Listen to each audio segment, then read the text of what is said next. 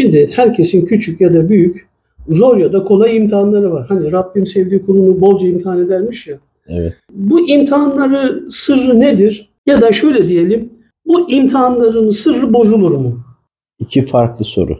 Ya Şimdi şöyle söyleyeyim. Yine istihareye göre cevap verelim. Tamam. Tabii ki çok farklı cevapları var. Ama sen kısa ve öz cevap seviyorsun. Biliyorum seni. Allah razı olsun. Şimdi bunlarla ilgili tabii çokça istihare ettiğimizde şunu anladım sonunda. Rabbim bütün emirleriyle bütün kullarını deniyor. Yani her bir tane kul olduğunu düşünelim. Rabbimin bütün emirlerinden imtihana giriyor. Onu anladım. Ve bazı emirlerini uymadığında, yapmadığında ya da kendi fikrine göre, kendine göre hareket ettiğinde veyahut da kaybettiğinde bir sonraki başka bir imtihan o kaybettiği imtihanların yüküyle birlikte geliyor. Yani özü Rabbim bütün kulundan istediği her şeyi eğer bir test sorusu olarak hazırlamış olsa idik. Örnek hani sohbet ediyoruz Hı burada. Bütün emirlerini. Bunu, bunu düşünürken de çıkış noktam şuydu. Hani e, kabir hayatına geçince önce bir kimlik tanıtımı yapılıyor ya. İşte Rabbin kim, peygamberin kim hani sorular Evet. soruluyor ya. Hı. İşte orada ilk hesap neden? Namazdan. Aynen öyle. Şimdi ilk e, namazdansa demek ki diğer bütün emirleri de tek tek sorulacak. Ya da namazı geçersek diğerleri kolay olacak değil mi? Buradan yola çıkarak istihare de ederek anladım ki Rabbim tüm emirlerini kuluna yaşatıyor, yaşamasını bekliyor. Yaşamazsa da bir sonraki farklı imtihanlardan da Rabbini tanısın, anlasın diye imtihanlarını birleştirerek veriyor. Aslında ağırlaştırmıyor. Kaybettiğinin kaybettiği zararını da başka bir emrini üzerine koyuyor ki o kul burada zorlanınca yani eninde sonunda Rabbim yardım et.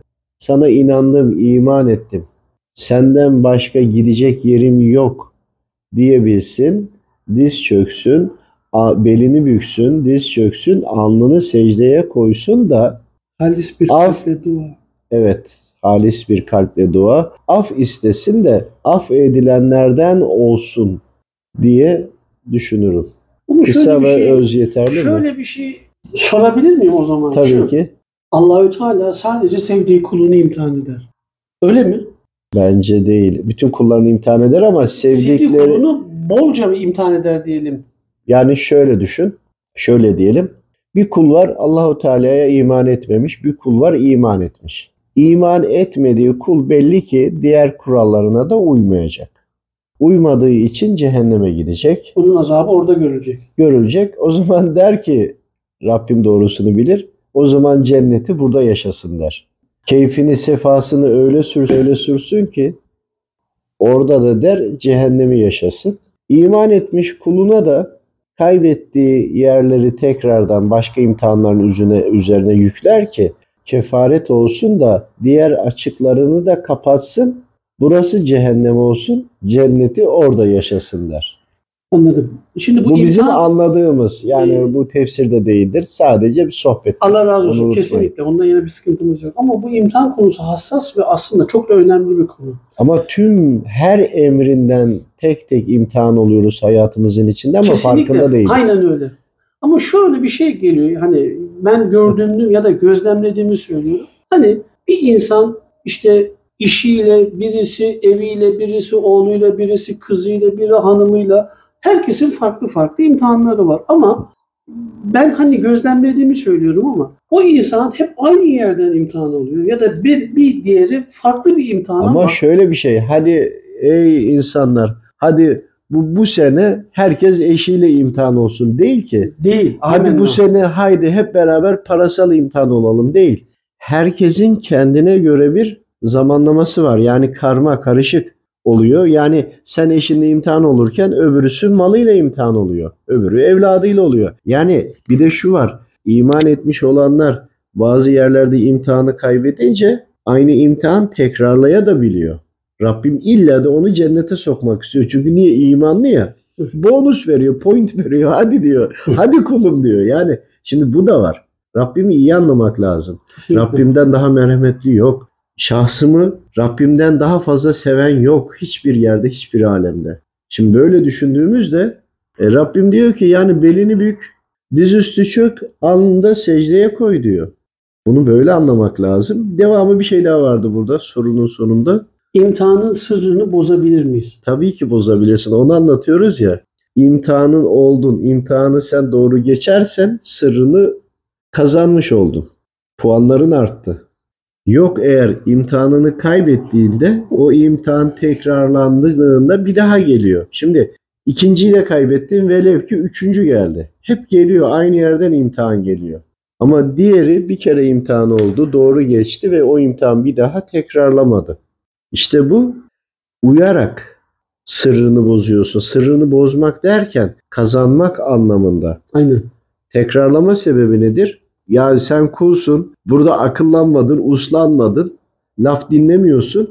Hiç değilse tekrarlansın ki çünkü diğer diyelim ki 100 tane soru olduğunu düşünelim. 80 tanesini geçiyorsun da 20 tanesi varsa o 20 tanesi tekrarlanır. Ya da birkaç tanesi bir imtihanda birikir ve çok ağır geçer gibi. Yani Rabbimin emirlerini doğru okuyup yapmak aslında imtihanı bir yerde hafifletir ve kolaylaştırır. Yani imtihanın sırrını bozmak da daha da üstüne söyleyelim, uzatalım biraz o zaman. Kısa geçmeyelim. Tövbe, kefaret. Hmm, Evet. İşte asıl sırrını bozma bu. Tövbe ettiğinde Rabbim ben buradan geçemedim. Burada burada hata ettim. Kendinde suç buluyorsun. Şeytanda ve nefiste değil. Kendinde bulduğunda işte sırrını orada bozuyorsun. Hatayı kendinde bulduğunda af istiyorsun. Tövbe ettin. Tövben kabul olursa ki kul hakkıysa kefaret gerekir. Sadaka mutlaka önemli. Aynen. Selam vermek bile sadakadır. Sadece parayı Evet. bağlamayalım. Güzel ahlak da sadakadır. İşte burada kefaret ödüyorsun.